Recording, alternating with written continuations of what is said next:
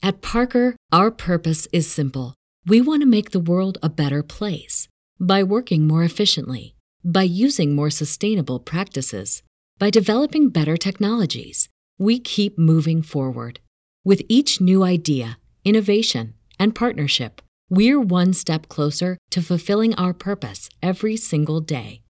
To find out more, visit parker.com/purpose. Parker, engineering your success.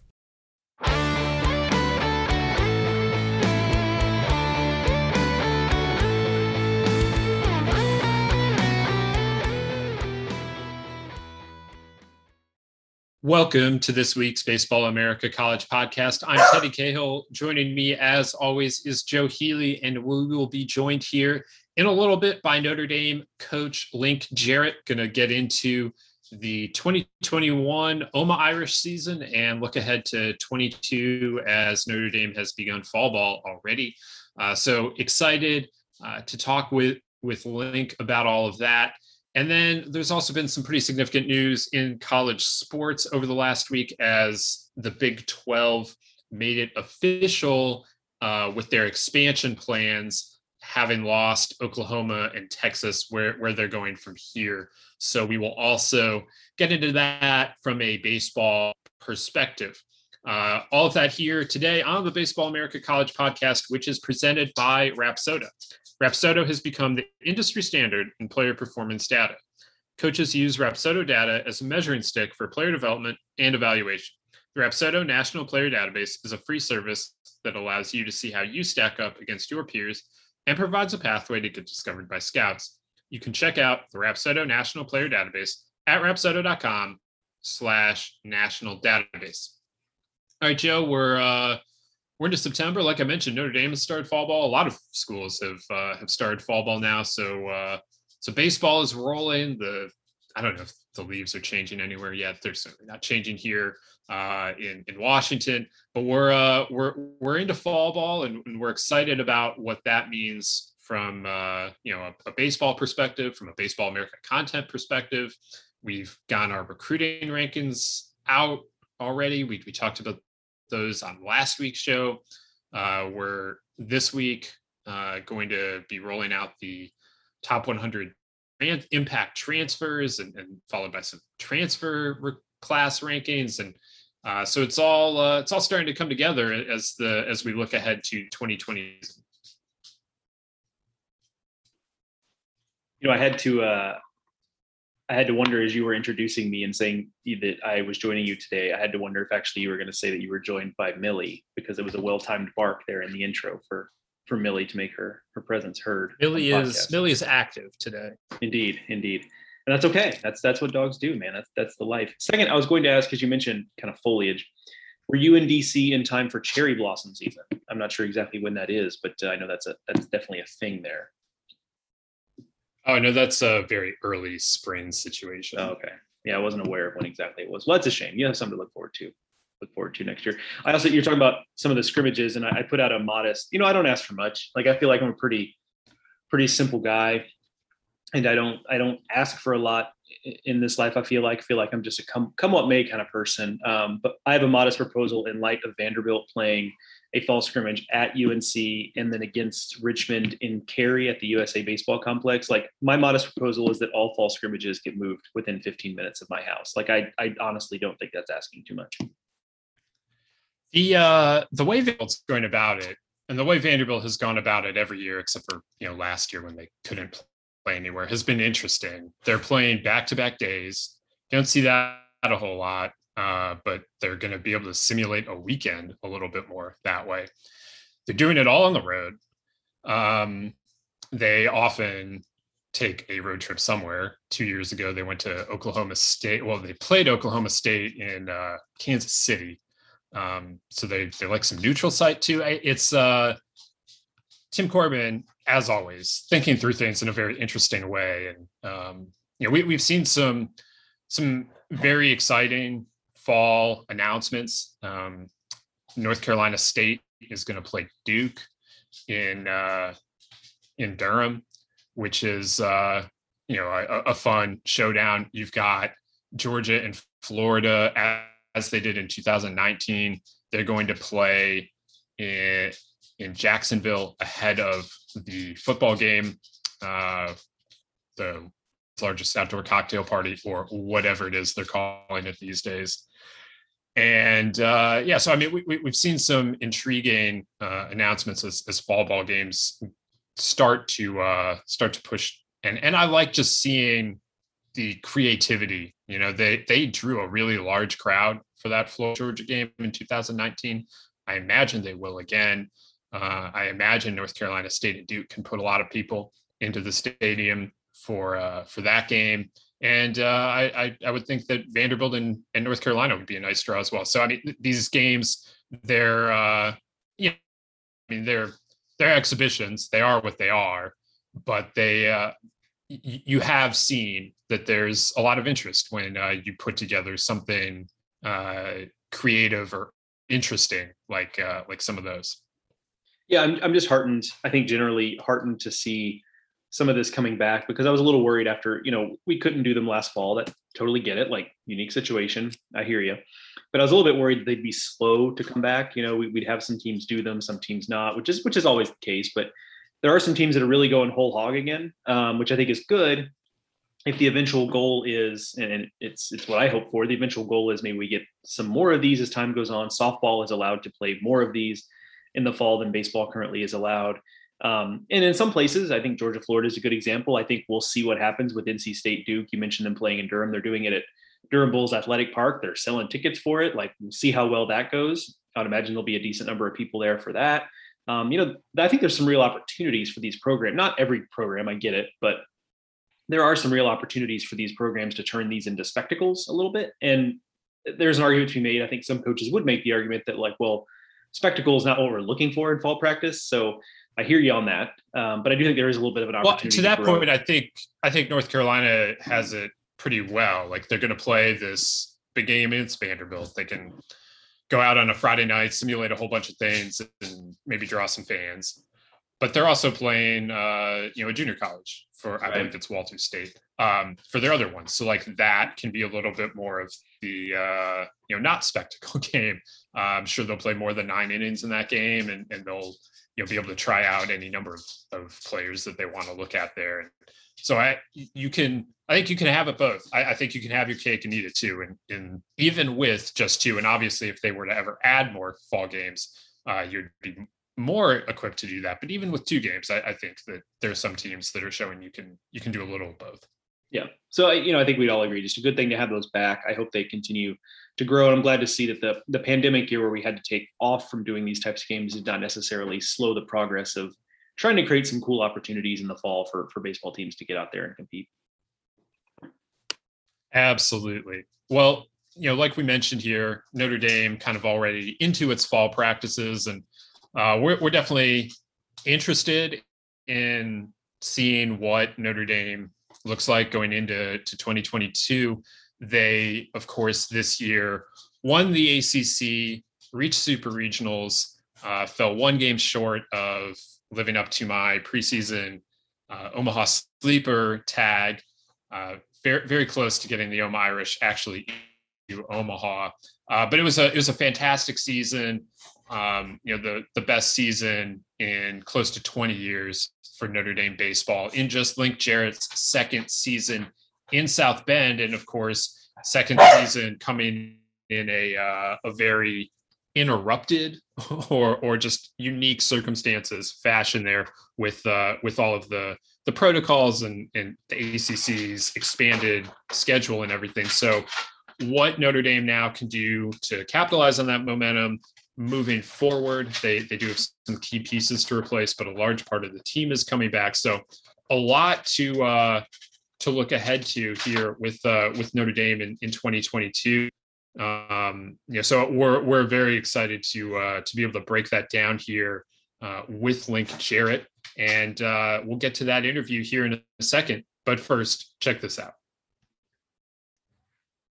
Today on the Baseball America College podcast, we're excited to be joined by Notre Dame coach Link Jarrett. Uh, Notre Dame, of course, coming off of a great season. Link, it was uh, it was really a special special season. Ends up in super regionals. At what point did you realize that that you guys had something special going?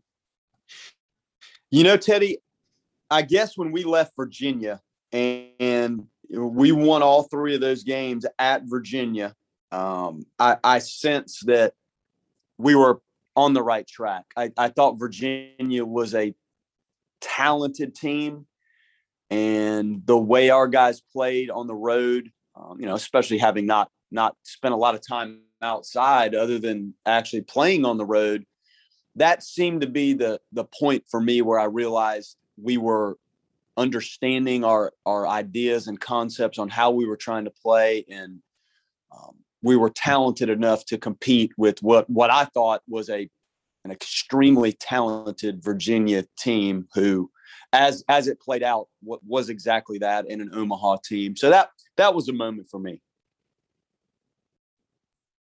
Well, one person on this podcast believed in the Irish subside in 2021, and I don't mean to throw Joe under the bus, and it wasn't Joe. I just heard um, the bus beeping to back up. He's gonna get you now, Joe. That's right. That's right. That's okay. That's all right. I was wrong. Hey, you know what? I was wrong.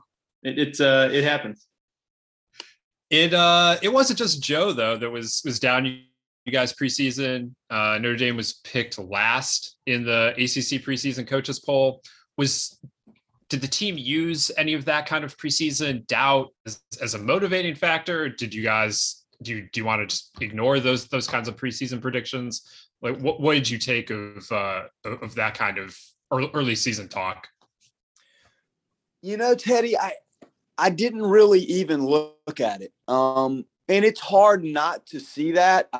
I, I'm not for for a number of reasons. I don't dive too deeply into the social media stuff. I don't like too much coming at me, and and that would be one of the reasons. I quite frankly, it doesn't it doesn't matter what is put out there in the preseason. Now, individual accolades and honors, I I do like that for the players. I, if somebody thinks you're a preseason All American, I think that's great. I mean, how many opportunity opportunities do the kids get to have that sort of national recognition? Not not many. Um, but team wise, you you can't really predict how it's going to play out, and you know nobody knows the new players. It, we all have to submit that information. We have to do it as well. Um, so we participate in it, but it's hard to predict whether Tanner Kohlhepp is, is going to be one of the best relievers in the country. Nobody probably saw that coming. Um, John Michael Bertrand, when you look at what he had done in his career, I think the level of defense and athleticism around him on our club last year helped catapult him. And he was the first team all ACC arm. Kohlhepp was a, an All American, and Kavadas was an All American, and they had had marginal success. Kavadas had some big moments. Kohlhepp never really figured it out, and th- those are the hard things. So I don't, I don't really look at it. I don't talk about it. I, I've been picked to finish first. I've been picked to finish last, and uh, you just have to go try to practice and train with a lot of intensity and effort, and then compete and engage in the competition and find ways to win. And I, I don't get into whether you're picked first, last, middle with a team. Never have, and probably never will. And um, I thought it was reflective this year. I'm not saying everybody was was wrong, like in, in how they did the preseason stuff, but it's just a tribute to the guys' tenacity and, and finding ways to win games in a system that's quite frankly still new to them. It was just remarkable. You alluded a little bit to knowing the moment kind of when you thought you had a special group and you, you talked about a particular test being on the road for a group that hadn't had a lot of that for a number of reasons. But was there a point where you and your coaches maybe had to sit up and take notice of like, hey, this is coming faster than we thought. Like this team is maybe even better than we thought. Was there anything about the success that surprised you and came faster than you imagined? Well, um, I guess what surprised me is how intuitive the players are to learning a new system. You know, there were two or three players that impacted the team that were new players, but it was basically the same group. Um, they really can take information, learn it, apply it in a competitive setting as well as I've ever seen. So that was the concern I had going into it is am I throwing too much at these guys? Our coaching staff had never worked together before. So I'm standing there with 45 people looking at me and and everything I was saying it was the first time they've ever heard it. So that overwhelming piece for me was my biggest concern. But they they took it and grabbed it quicker and better than I thought. And obviously, we had enough talent to compete. Um, I would like to think some of the returning players improved, and and they obviously did. So, uh, but but just giving them this this information, how we verbalize what we're doing, and how we teach things and you know how we run our team concepts it was all new to everybody here and that was that was the biggest challenge um, going into this especially when your second season is the covid stuff and you have so many nuances to just simply get in the locker room and get onto the field and get out of practice and get out of the locker room in four groups so I guess my my biggest concern was just do they understand this? Am I putting too much on them? Is it too complicated? And the answer was they took it all. It wasn't too complicated, and they did it. You're talking about some of those team concepts, and the way you use pitching, I think, is is unique. Um, you, you had a lot of guys who were capable of extended outings, but not necessarily always a, a set rotation or you know, traditional relief roles. So how how do you guys go about setting up the pitching there with uh, with Coach Ristano and and, and what's kind of just the the driving philosophy behind that? That's a good one. What we did last year with the pitching staff was the most unselfish, remarkable piece of work I've ever seen from a college team. Um, I, I tell the guys up front the value of a starter versus a guy that pitches in the fifth versus a guy that pitches in the ninth versus the guy that throws on Tuesday every one of these outs is critical. So don't ever put in your mind as a pitcher a premium on, hey, I'm the starter on Friday, or I'm the starter Saturday, or I'm the closer. We just weren't built that way. I didn't know how we were built until we got into it a little bit. And I guess what we really tried to do um, is get our most trustworthy arms the ball in situations that demanded working out of traffic and execution and performance. And as you go through it that way, you know, some of the guys weren't really built to start and we would start them, but they they weren't getting us six, seven innings. You know, it might have been four. Well, if that guy throws four on Friday, when you start looking at Tuesday, he needs to be available to throw an inning or two. Not and, and in in no way when you look at our pitching stats did we put anybody in a position to compromise their health. If anything, we protected them, but they knew that they had to be ready to pitch more than one time a week. Bertrand on Saturday, we just left him on Saturday, and he was the one that could lengthen it out a little bit for us and, and get through that lineup three or four times. So we just left him. So if somebody threw an inning on Friday, they might be able to come back and give us an inning or two on Sunday. And um, it was just it was remarkable how unselfish these guys were. Never had any inkling of a thought or any comment about somebody wanting to start or can I can I just throw the ninth inning or never not one time did it come up. And if you look at our pitching stats, it's the most amazing thing I've seen on any college team. Teddy mentioned it in the introduction, but you know, season comes to an end in a super regional, but you it's, it's at the hands of the eventual national champion in one of the most difficult atmospheres in college baseball, and, and you guys pushed them to a, a third game in that super regional, and obviously there's disappointment in not having advanced further. But in hindsight, now I wonder what kind of value you think the program gets from having that experience and looking at, hey, you know, if we want to go to Omaha and compete for national titles, we know here it is. We know exactly what it takes because we we saw it firsthand.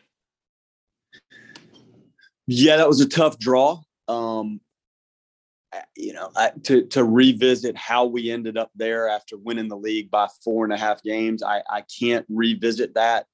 Um, I don't want to revisit that, but that's where we went.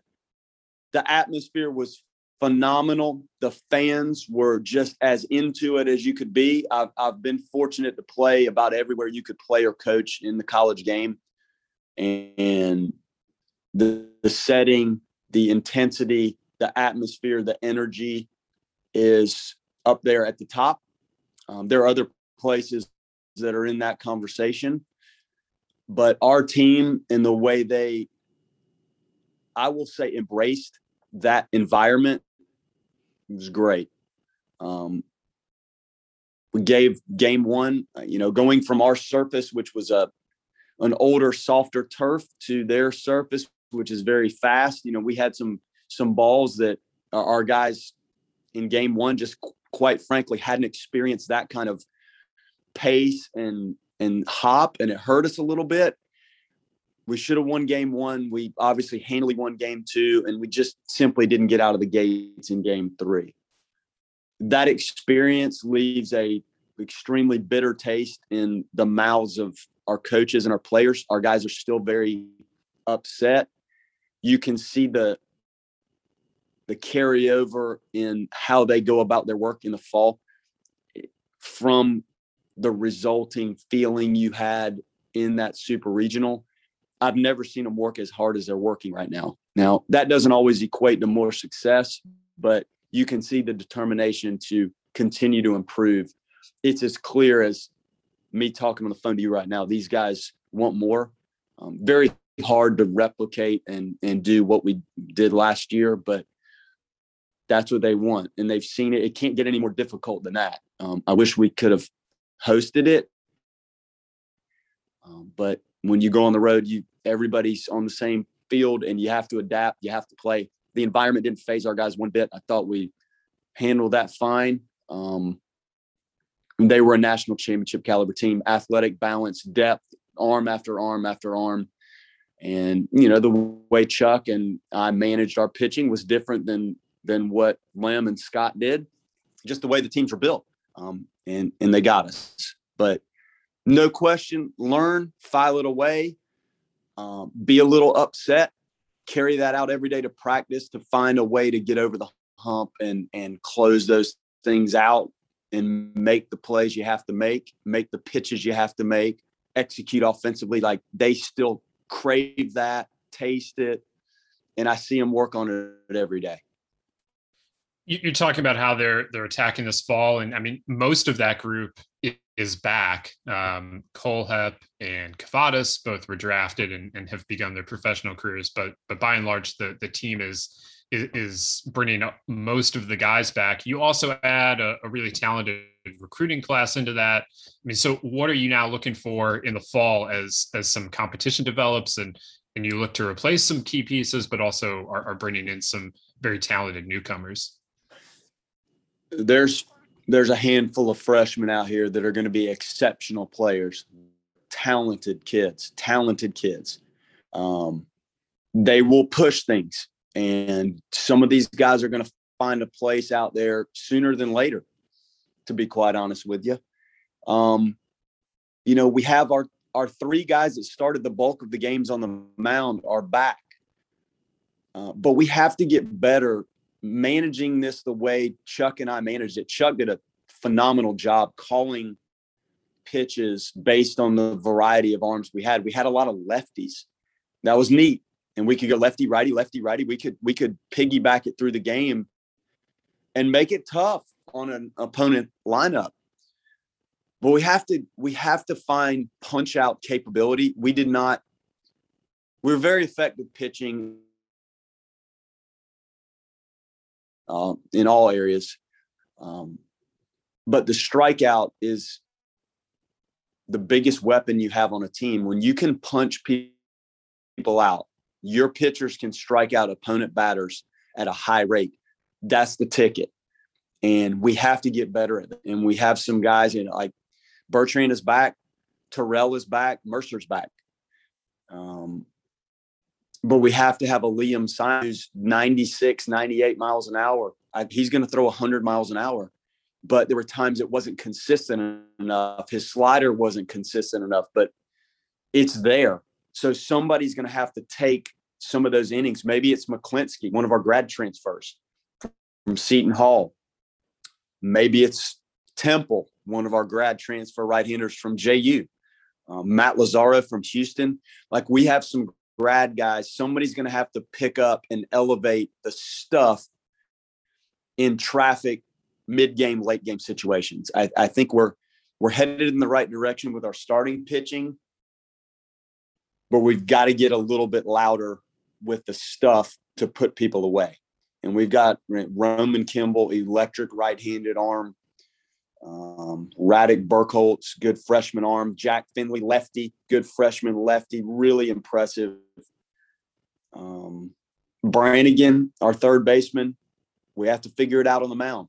I mean, he's been anywhere from 95 to 99 miles an hour, but it's not consistent. So he and Liam have, as far as the, the radar gun and stuff would tell you,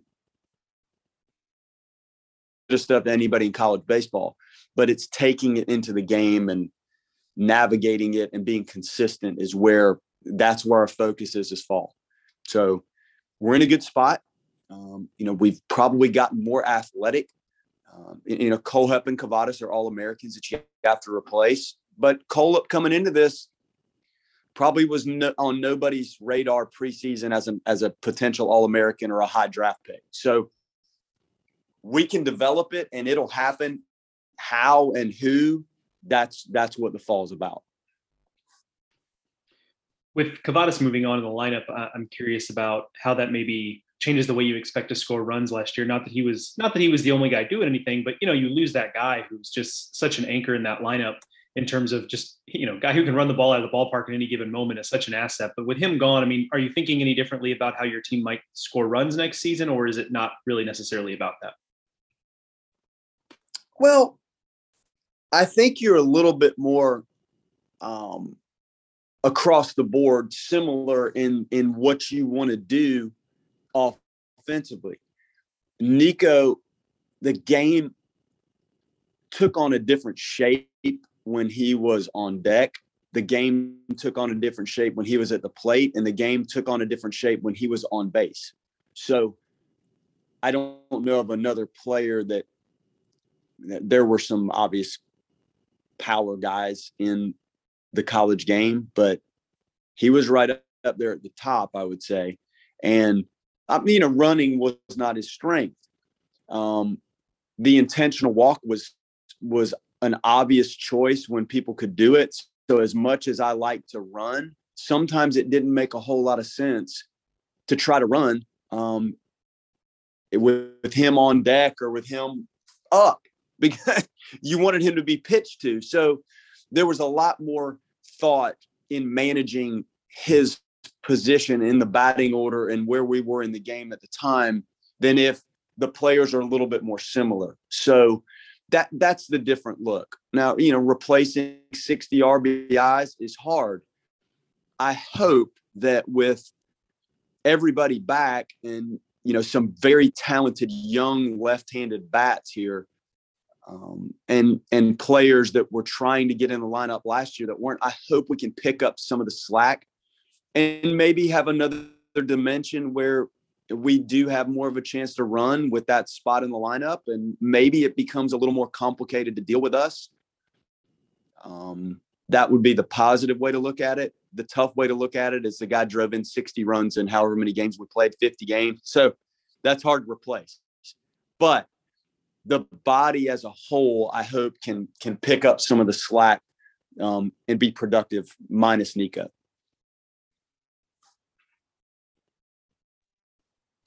coming off such a such a big year uh, on the field, what what have you seen in terms of off the field? You know, we we we know that Notre Dame is a you know such a, a big big time brand.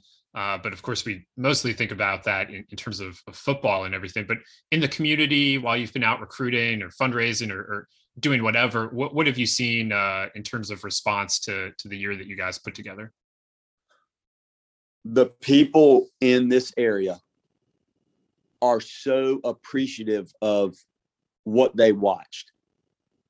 And every time I'm out, that's what neat things about South Bend and Notre Dame. Like this university is the nucleus of what goes on in this area.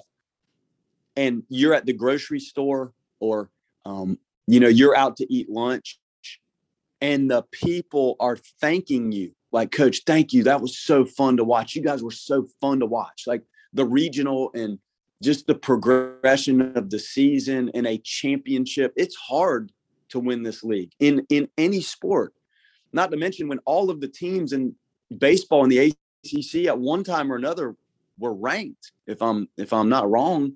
So people went inside the locker room stories and i got to speak to a a great group on campus on Friday, and the people are just beside themselves with how much they enjoyed watching our team. And I I didn't it's crazy, Teddy. I didn't realize it until I actually watched some of the highlights.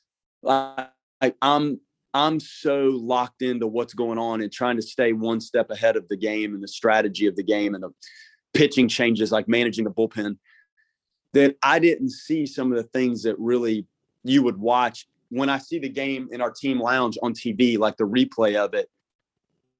I I now see why people said that was fun. And the super regional for me was not fun at all. Um, the outcome was brutal. Um, but when you see a highlight of it, I, I now understand what people comment on and why they thought it was fun to watch our guys. So and the response has been amazing.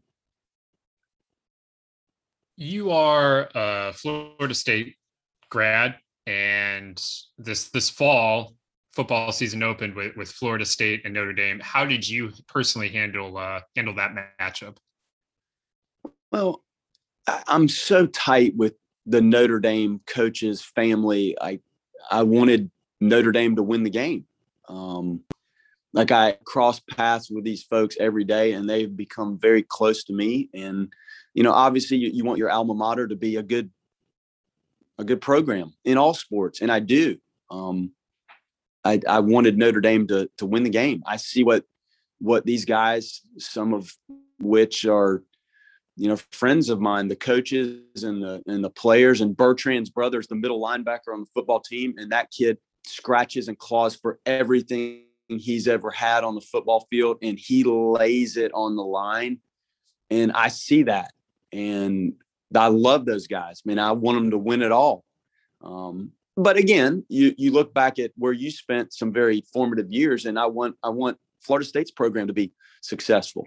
So that's how I watch the game. You know, I'm pulling for the personalities in in our Notre Dame football team, as you hope that your alma mater is it finds its way back and is competitive. But you know, I wanted the Fighting Irish to to obviously win that one.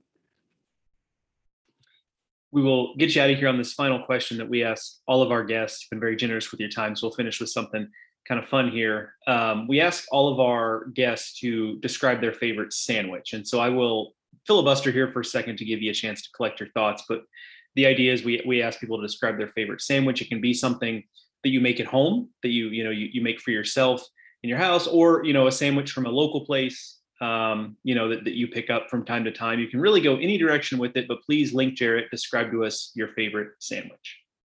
Yeah it's pretty simple teddy and you, this cannot be screwed up or done out of order. You start with two pieces of fresh good bread it could really be any kind of bread.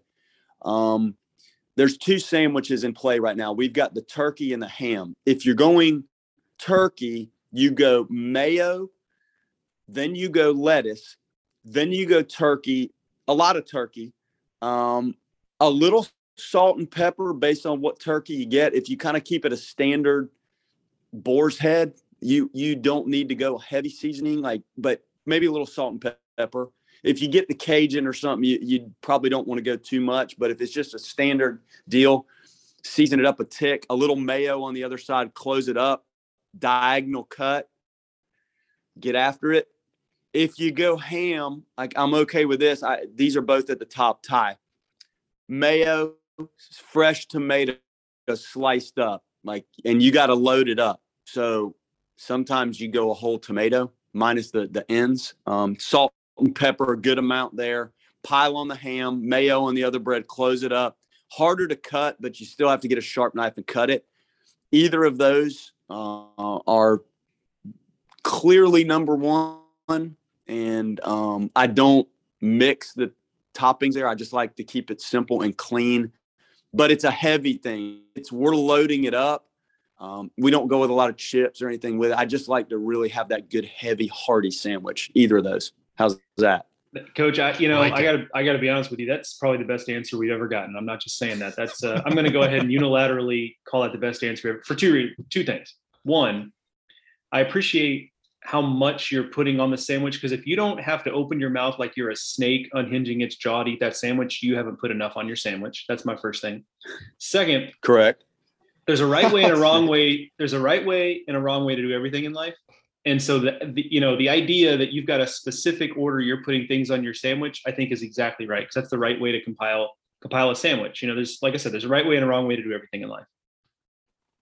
Well, um, I I couldn't agree more. Now, when my wife and I are talking about like making a sandwich and and she's offered to make the sandwich for me, you can also piggyback the commentary that follows her asking me if she would like me to make a sandwich or if I would like her to make a sandwich for me. She tries to quiet me down because she knows that um, there are some specific ways. So I kind of have to wear it if she's actually going to make one for me and just deal with that. So I try to, you know, you, you, you don't look a gift horse in the mouth there. If she's going right. to make it, I just be quiet and eat it. Yeah. That's right. You're not an unreasonable person. You know, you sometimes, yeah, yeah. I mean, this, you know, you, you still got to eat the sandwich and you appreciate the people in your life who, who love you and do nice things for you. Yes. But if I'm making it, it obviously, you know where we're going. It's going to be done right and That's it's right. going to be big. That's right. Yes, sir. That's right. I love it. I love it. And we're uh, we're excited about Notre Dame uh, in 2022. Maybe this year I can get Joe on uh, on the bandwagon. Maybe not. We'll see. Uh, but we're going to be very excited to see where you where you take this thing into 22 and, and how you build off of this uh, this season. So we really appreciate you taking the time to join us today here on the Baseball America College podcast. Well, Teddy, Joe, thank you guys for the visibility and the exposure you provide for all of us in the game. Uh, without your expertise and de- dedication to bettering our sport, we would not be where we are. And every coach will tell you that. And I appreciate it. I know how much time and effort you put into it. So, on behalf of all of us in the game, thank you guys. Well, we really appreciate it, coach. Thank you again to Notre Dame coach Link Jarrett for joining us today on the Baseball America College podcast. Joe, I uh, I would say that maybe this will put an end to me um, getting at you about uh, not believing in Notre Dame, but like let's be honest, I'll, I'll, probably continue to, to to hold that over your head for a little bit longer. But uh, what say you as we look at Notre Dame and how close they came to to reaching Omaha and, and, and making me look even smarter uh, in 2021. Yeah, I mean, when when you're wrong, you're wrong. You know, not not too proud to admit when you're when you're wrong. And I, you know, I just had a lot of reservations about about Notre Dame. I mean, they they hadn't really gone out and done it yet as a program. Uh, certainly under Link Jarrett, they just, I mean, they didn't have that opportunity, obviously, with the 2020 season cancellation. So there was that. But you know, the, the funny thing is, some of their some of the reservations I had, I don't want to say they came to pass, but they just did such a good job of working around them. And he kind of alluded to that, where it's like, you know, I think what he was saying without necessarily being explicit about it is like this was not a pitching staff that missed a lot of bats. And I think if you listen to what he talks about what's next for this program, like it does sound like they're definitely looking for some pitchers with a little more stuff. Like eh, they want guys who can miss some more bats. And so that, I mean that's that's good. I think people want that, but that was not a staff that did that last year. So they had to kind of get outs by playing defense behind them and being athletic behind the pitchers. And, you know, I think sometimes for for observers, um, you know, who aren't with teams day to day, it's easy to kind of discount the idea of okay, we get fixated on, you know, what, what can we expect from this pitching staff? It's we they've got some, you know, relative soft tossers. They've got pitch to contact guys. Like, how is that going to play in a world where the strikeout is becoming more and more prevalent? And it turns out it played pretty well because they just had the right group of players behind those pitchers. And oh, by the way, the offense could could score runs pretty easily as well. And that that certainly helped to where the, the pitchers didn't have to be perfect all the time. So it was just a situation where it was a team that there were reservations about, and I think there were rightful reservations about that team. And they didn't necessarily have to go out and just blow everyone out of the water and prove all those reservations to be wrong because they were just able to work around them.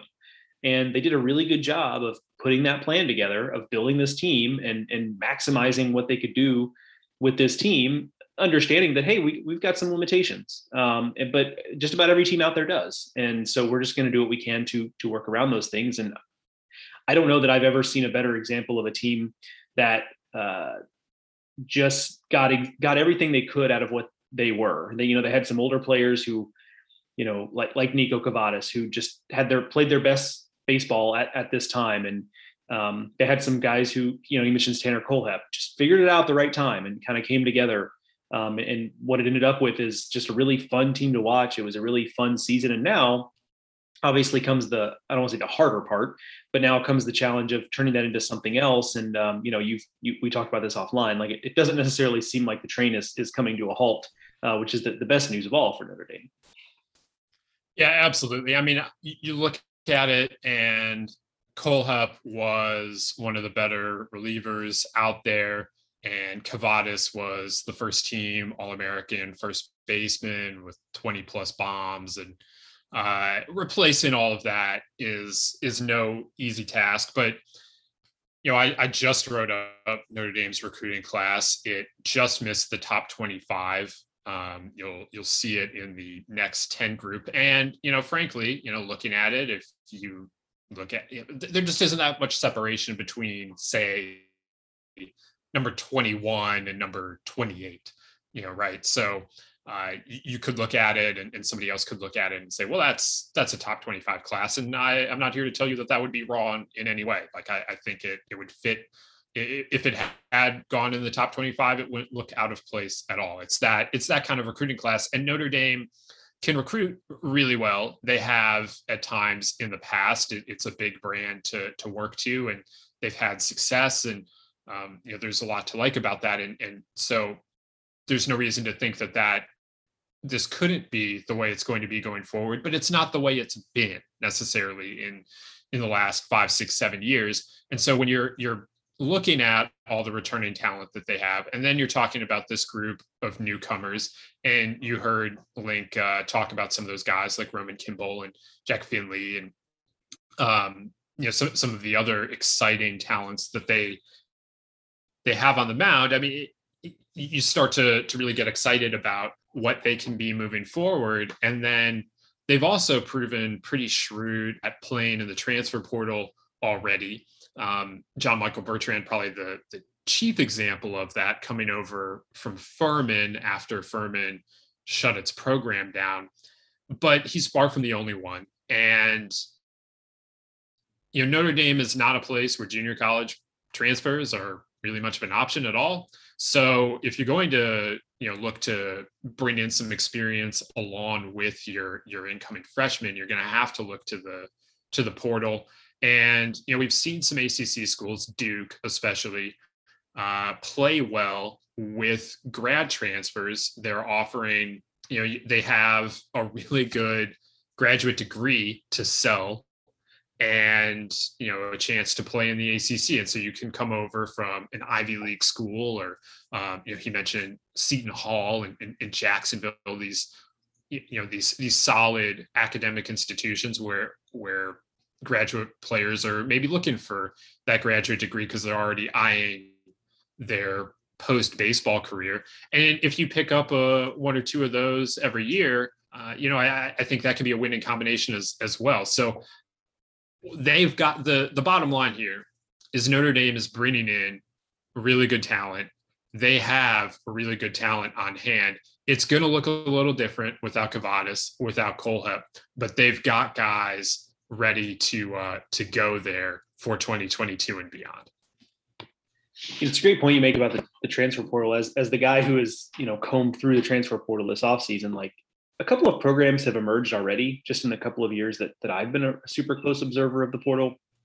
A couple of programs have really emerged as having a reputation where if they take a transfer, you kind of wonder like, hmm, what am I missing about this transfer? Because I am pretty confident that he's going to be somebody for this program, even though the evidence might not suggest that to be the case.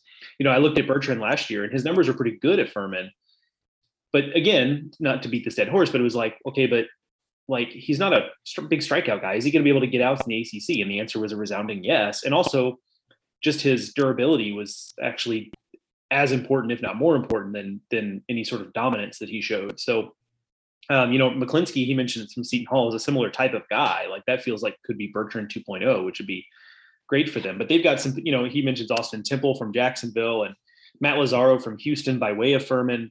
Um, you know, those are guys where the numbers, you know, the stuff is ahead of numbers on those guys, frankly. And so, like, I look at those guys, and you, you, it's easy to look at the numbers and go, like, what, you know, what is this? Is a super regional team taking on these guys who would appear to be castoffs from schools that are not as good as theirs.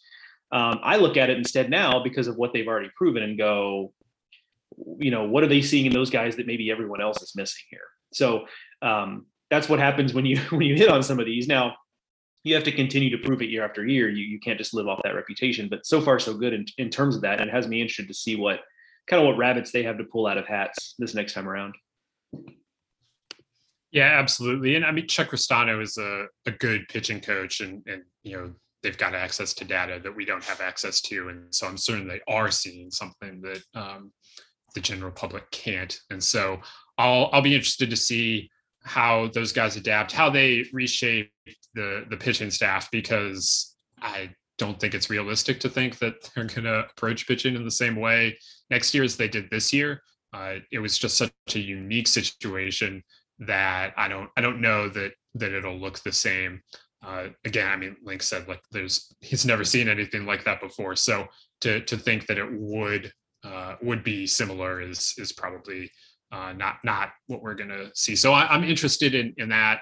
I mean, he mentioned Jack Brannigan, who had a nice Cape Cod performance. Uh, what he looks like uh, going forward is going to be significant for the uh, for, for the offense, and I'll be interested to see you know when when, when Link at UNC Greensboro they were a lot about speed, contact. Um, you know, there's there's certainly some some power there for sure, but Kavadas is. I mean, there just aren't many players like that ever in college baseball at, at any given time.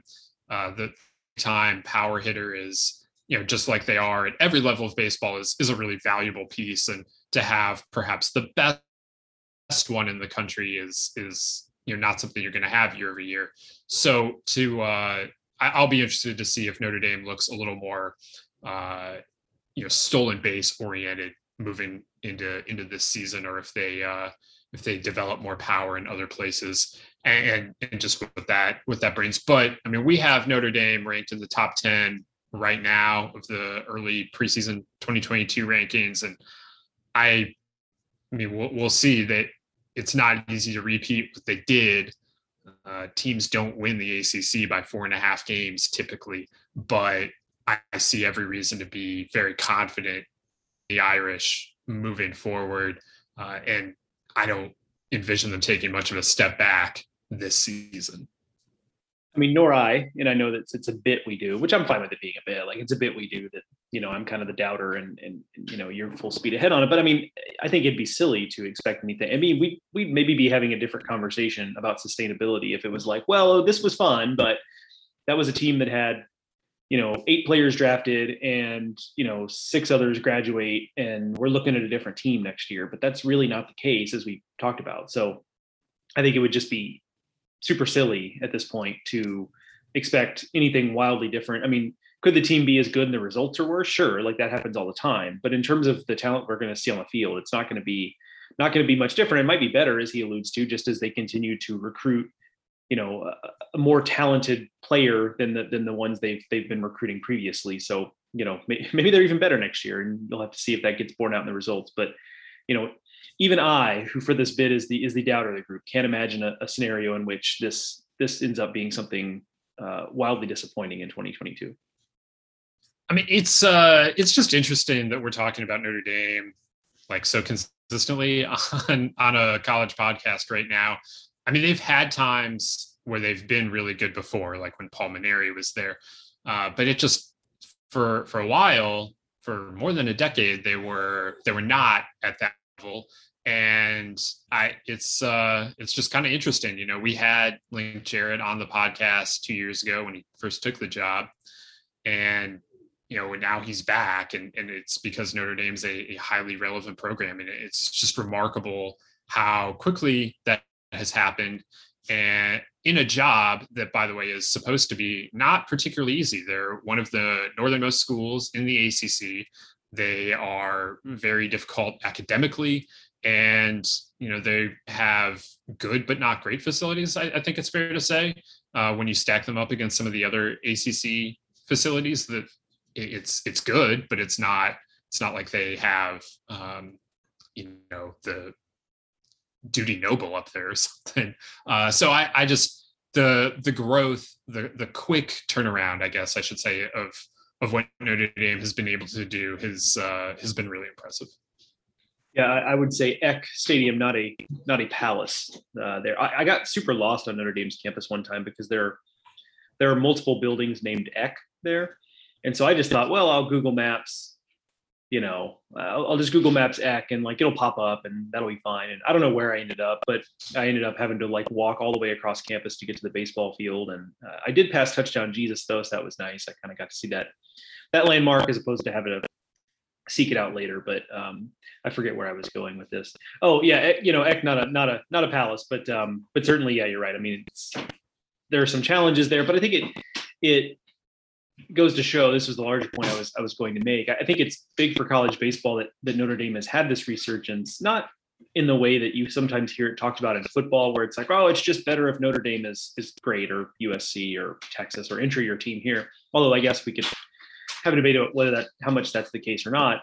I mean it just more in terms of when we've seen, you know, you go back to Indiana under Tracy Smith, for example, but then it extends to, you know, Michigan under Erik Bakich and now Notre Dame, where you don't have to be limited by geography. And I think we get sometimes get trapped in this discussion about college baseball where it's a it's a regional sport. And that's I think that's true and will always be true given the schedule. However, what those programs I think have done is say, why, you know, why do we have to be limited in that way when you look at the way Michigan recruits California? And I get that there's a connection there with Bakich, but I think there's something to be said for these types of programs lifting the ceiling off of what people feel like Midwestern or Northern or however you want to define that programs can accomplish in college baseball because yes there are challenges but if you're a major brand if you're michigan if you're notre dame if you're indiana for that matter like it, only you are really limiting yourself in some ways uh, by seeing yourself through that lens. And so I, I think that's that might be that's a very ephemeral thing, but I do think that's an important thing in college baseball. It's uh, it's very like self-help sounds bad, but it's uh like a, very big on the affirmation. It yeah, it's crunchy. It's like very, a it's like a crunchy granola is another phrase I've heard used for this very like uh philosophical like it's a very crunchy granola type of thing, you know. We're uh, we're getting deep here on, uh, on this this episode of the podcast. Uh, all right, so we're going to talk plenty more about Notre Dame going into uh, the preseason. Like I said, they're right now a top ten team, so we'll uh, we'll have plenty more chances to discuss Notre Dame and their their chances going forward. I want to now um, kind of flip over, talk about some of that news. The uh, the Big Twelve as we discussed uh, this summer, went through a significant uh, overhaul as Oklahoma and Texas prepare to exit the conference for the SEC, and the the Big Twelve was left at kind of uh, a difficult point here in that they have to decide well what are we now going forward we need to expand uh, we only have eight members uh, once Oklahoma and Texas leave the, the conference. So what does that mean now uh, for for the rest of the league? Were, were the eight schools going to stick together? Were they going to go somewhere else? All the rest of that. Well, we now have an answer to that, and they are sticking together, uh, partially because the Pac 12 said that they were not interested in expanding, and the Pac 12, Big Ten, and ACC formed you know, some sort of pact looking to um, create more stability in college sports. So it, it looked like things were, were calmed down, and the Big 12 was able to settle on an expansion policy. And they are now, as a, they made this official, they're bringing in BYU, UCF, Houston, and Cincinnati. And from a football, per, this is being run by football. Um, that's not just me saying that, looking from the outside. Like they were pretty open in the idea that they were targeting football and TV markets uh, in this. But from a baseball perspective, Joe, uh, they also make out pretty well here. Um, you get BYU, a team that doesn't have like an incredible amount of postseason success recently. They, they most recently were in the tournament at 17, but they've been a quality program in the West Coast Conference for uh, uh, for a few years now, and look to be in pretty solid standing there under Mike Littlewood, and, and they have some historic success. In Houston, you have prior to ECU's like surge ahead under Cliff Godwin, Houston was probably the class of the American, and you know that's a team that has made super regionals, and if you go back long enough, made the World Series and, and hosted regionals and all the rest of that. Like they uh, they should reasonably fit in with the Big Twelve. Uh, Cincinnati is experiencing a, a resurgence under Scott Googins, and I think they definitely have the right coach there um, they are probably fourth on this list in terms of, of baseball schools, though. And then UCF, long thought of as a, a sleeping giant. Uh, you've seen what they can tap into from a football perspective. This is a program in Orlando. Uh, a, lot to like about what they bring to the table from a baseball perspective. And uh, they haven't had the level of success that Houston has had but there is reason to to believe moving forward that, that UCF will be a, a, a, solid baseball playing school. Uh, they, they certainly have the pieces there to do so. From so for me, from a baseball perspective, this uh, the, the Big Twelve comes out looking pretty good in this. They lack, uh, you know, none of these schools are Texas. None of these schools are Oklahoma. Um, but I don't, I don't know that they're so far off of where Oklahoma is now uh, they they do lose one of their perennial national title kind of contending type teams in, in Texas and and the only school in the Big 12 to have, have played for or won a national title this century. That was always going to be impossible to replace. Yeah, I mean the, the interesting thing about the I think we talked about this on a previous episode when we we talked about Texas and Oklahoma leaving is that the Big 12 is whatever it looked like, and now we know was still probably going to be a pretty solid baseball conference just because you've got programs like Texas Tech and TCU and, and Oklahoma State that are, you know, national title contenders, at least in theory, to a degree greater than those programs are in football and with the exception of Texas Tech, also in, in basketball. And so there's still a good conference here. And I think this, you're right that, you know, they did add good volume. They kind of get back to a larger number, which I think is, is helpful in a, a few different ways. They can play a larger number of, of conference games, which could theoretically help, you know, from an RPI standpoint, if some teams were scheduling well, all, all, those things kind of think get baked in there. But um, I, I, do think it's a it's a pretty good group to add. You know, you, you touched on a lot of it there, but I think I think Houston's in a good position to kind of take advantage where that's a program that I think was now I'm not on those recruiting visits with Coach Whitting and, and his staff, but I have to imagine that being that they're in a state with a whole bunch of teams that are in either the SEC or the Big 12, um, that had to be something that hurt them as a differentiator between some of those programs. And so you remove, at least theoretically, one of those walls. We'll have to see how the perception of the Big 12 evolves as this happens. But that's a program that's invested. You know, they've got a new indoor facility. They've made some improvements to their playing facility.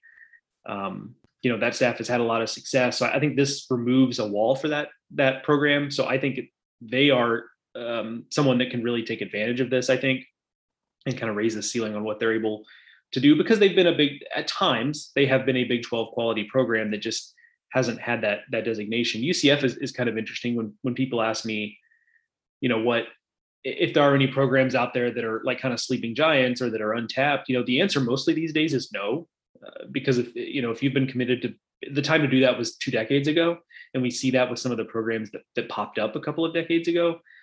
Um, but UCF might still be one. You know, you mentioned a lot of the reasons: location, um, also the idea that their administration clearly is willing to invest if you show commitment and then you start to show a proof of concept. And so I think this this only helps in that regard. The wild cards, of course, are Cincinnati and, and BYU, and, and BYU in particular because now they are the West Virginia of this conference, where they are are way out there, and you know the travel is going to be tough. Um, you know that it the, the, conference scheduling gets a little wonky because they don't they don't play on Sundays. So there's a lot big Thursday to, to Saturday series coming to a uh, a Big 12 season near you.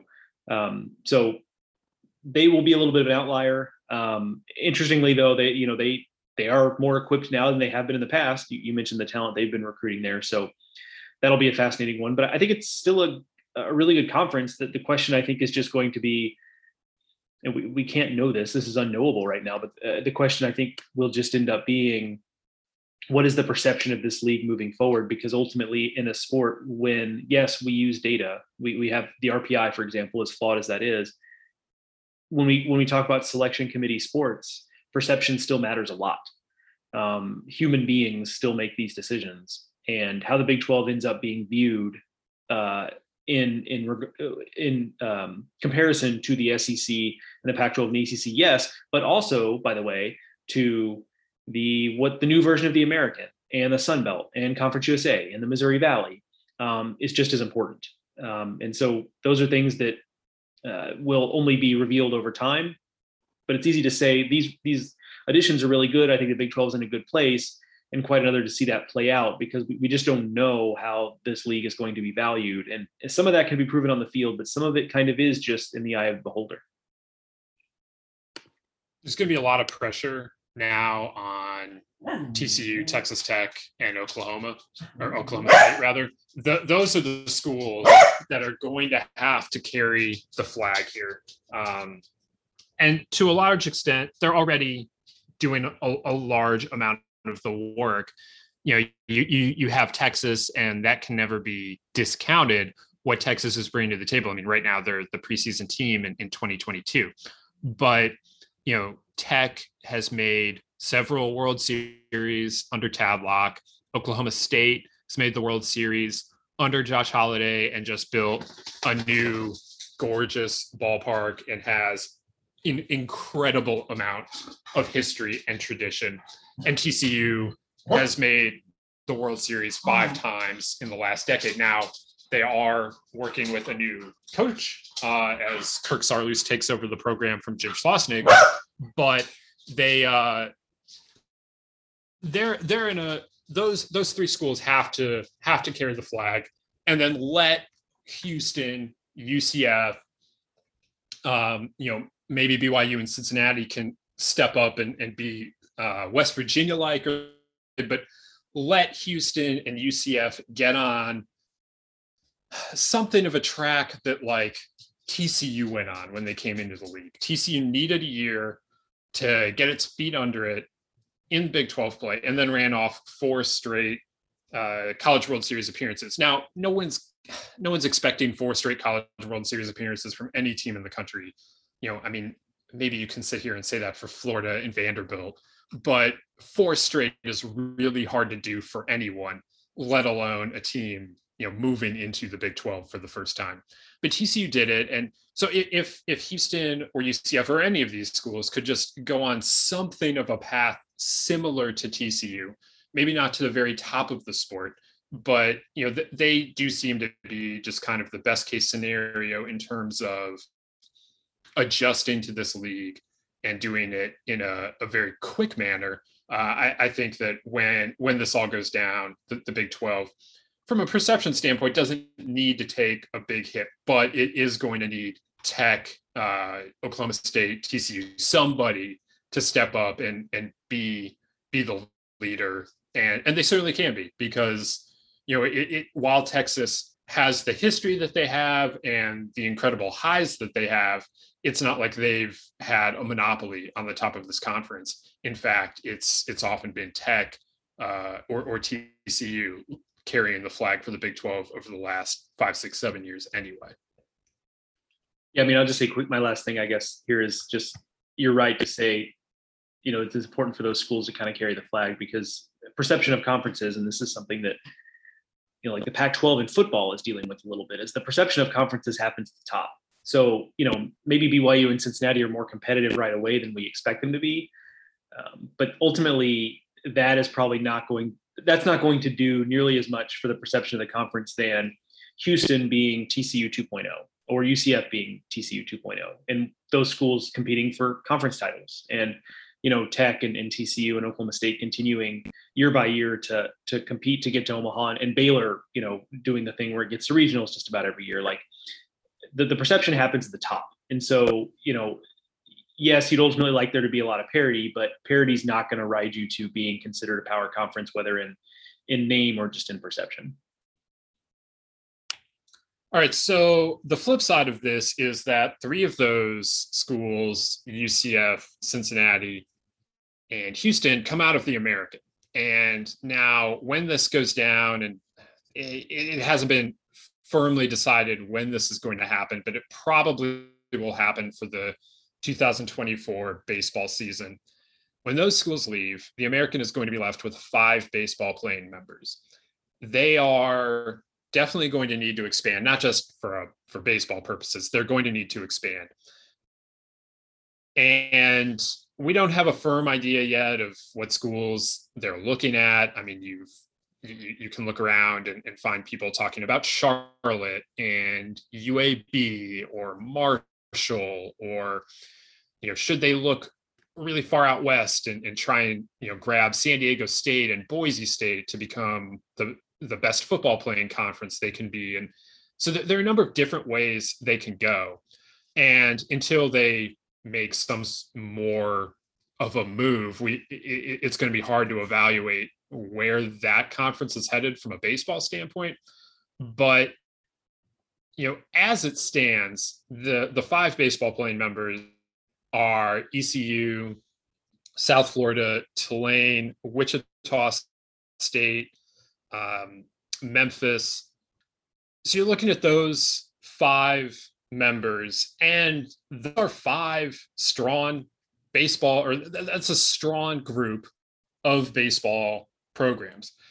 ECU back to back super regional appearances, maybe the best program uh, never to have, have made an Omaha appearance. Tulane has Omaha pedigree and you know in New Orleans uh, you know every reason to believe that that they can continue to be a solid program moving forward. South Florida coming off of a super regional appearance. Wichita State, I mean, has as much tradition as, as any of these schools, has a national title, looks to be resurgent under Eric Wedge. And, um, you know, Memphis is another one of those programs that I think people are kind of looking at as a jump could be made there. There's a lot to like about it. Uh, they haven't been it yet, but there there's reason to believe. I think that uh, with uh, with the the right situation, they could they could kind of explode. And I mean, you, you're seeing what they're doing in basketball under Penny Hardaway. They're bringing in the number one ranked recruiting class this year, and football has improved. I mean, th- there's reason to believe that that something could happen there from a baseball perspective uh, in time.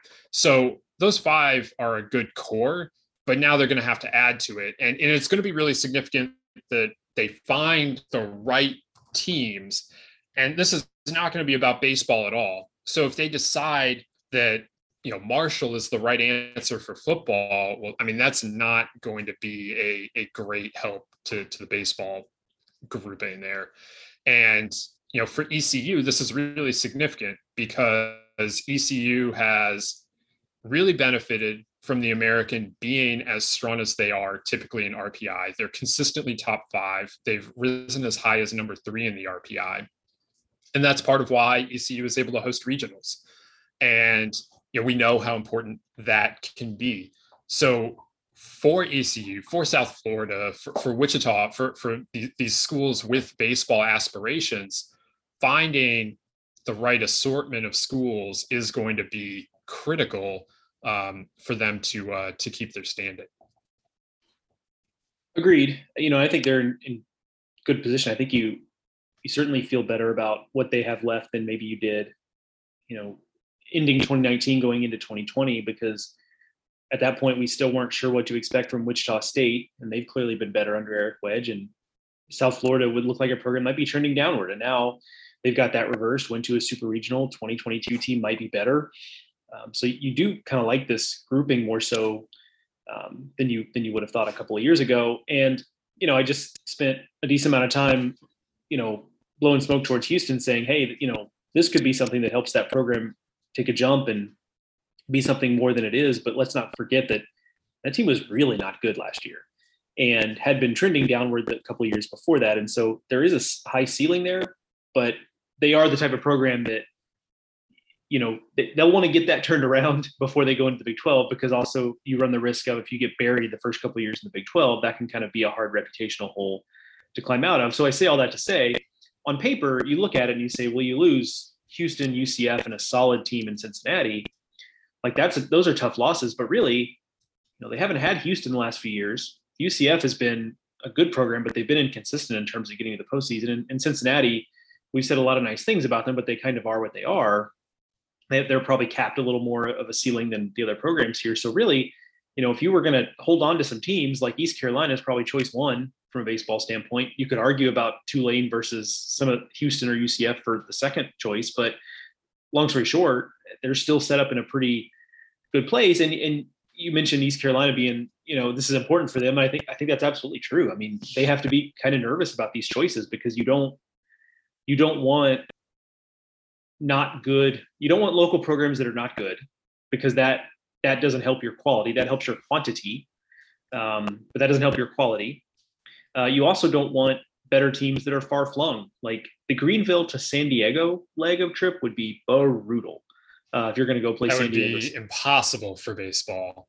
I mean, it would take like two days. I can't even imagine.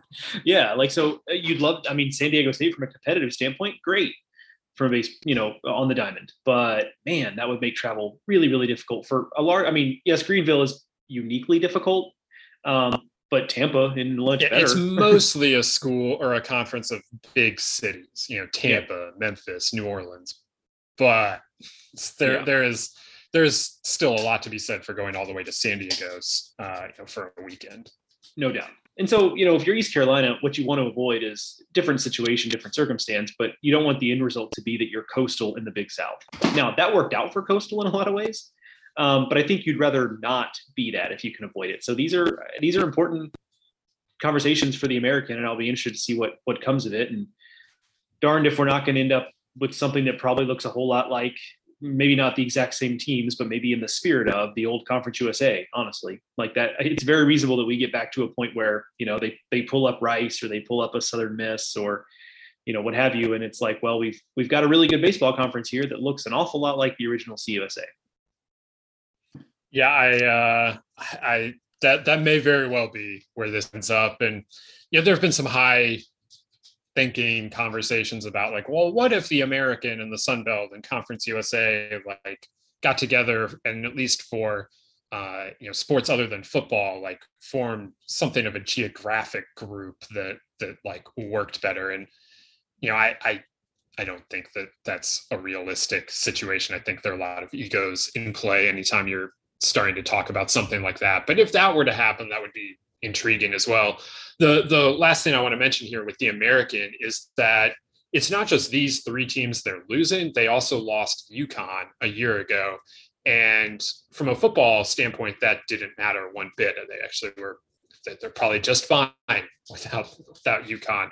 Uh, but from a baseball perspective, I mean that was a really good program in the American. Maybe not ECU and Houston at its at its best, but it was a team that was consistently going to be competing for regionals and was a big benefit to its RPI because of the way UConn scheduled and, and how good they are. So, I mean, the, the days of the American potentially being a number three RPI conference, I think they're over once once they lose these last three schools sometime in the next couple of years. Yeah, hundred percent. I mean, I think it's still. I would bet. I mean, we'll have to see, but you're right about that. It's a good point. Um, I meant to bring that up. That you know, the days of it being like, if you squint hard enough, there are years when it's better than the than the Pac-12 and, and maybe better than you know, pick whatever conference you want next. I mean, it's been better than the Big 12 at times. I, I, think the years that it's finished third, it's typically been behind the ACC and the SEC. Yeah, at the expense of the Big 12. Yeah. So, you know, that you're right. Those are probably over. It's still probably, I mean, now it's probably more solidly wedged between what we will call the power conferences and what we will, whatever the next tier is, the Big West et al. Um, you know, I think now it's more solidly kind of out there on an island by itself. You know, uh, it, it already you know, feels like it kind of occupies that space in football where this is clearly better than the other, as they call them in football up until now, group of five leagues. But it is also clearly not as good as these power conferences. And, and it feels like they're actually trending more towards being that in baseball now, where I think it's I think it's still better than most of what you call mid majors, but it also is not going to be a, a conference that challenges to be the third best in the in the nation. Yeah, I mean, previously I had called them a major conference and then been kind of iffy on whether the Big West, like in any given year, was or wasn't a major conference. And I mean, you're right. I, I don't know. We'll we'll have to see how it shakes out. If I can I can craft a few schools for them to add that would would, keep them there. Um, you know, call up call up Charlotte, call up you know maybe Rice, um, and uh, a Southern Miss or Louisiana Tech or uh, Coastal. I, I guess it would probably be Coastal, Charlotte, and then pick a more Western school, um, whether that's that's Rice or or La Tech or Southern Miss, and you've probably got your uh, you know they're they're probably right back where they are now, but I mean, they're not going to ask me for for advice on that. They're going to have Rice football is a problem. So, you know, do do you want the Houston market badly enough that you're going to take price. Uh, yeah, that that that would remain to be seen.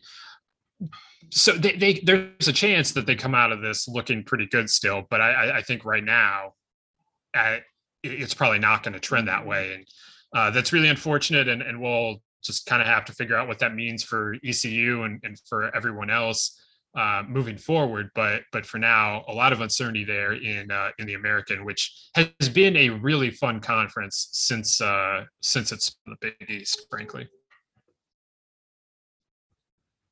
All right, that's going to do it for us here on the Baseball America College podcast. Remember, we are coming at you once a week here through the off season uh, with uh, with some fun interviews from around the college baseball world. Today, that meant Link Jarrett uh, so if you have someone you're interested in hearing from on the podcast, you can find me and Joe on Twitter. I'm at Ted Cahill. Joe is at Joe Healy.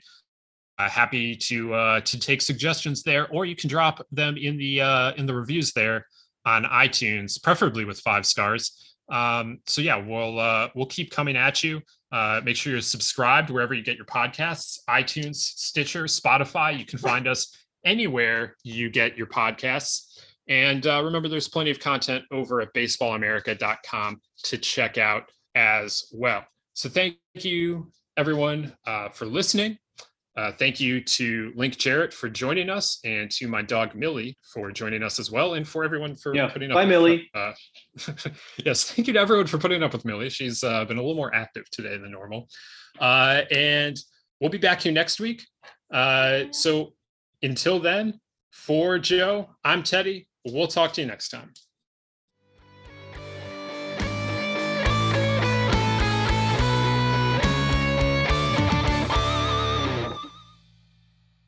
At Parker, our purpose is simple. We want to make the world a better place by working more efficiently, by using more sustainable practices, by developing better technologies.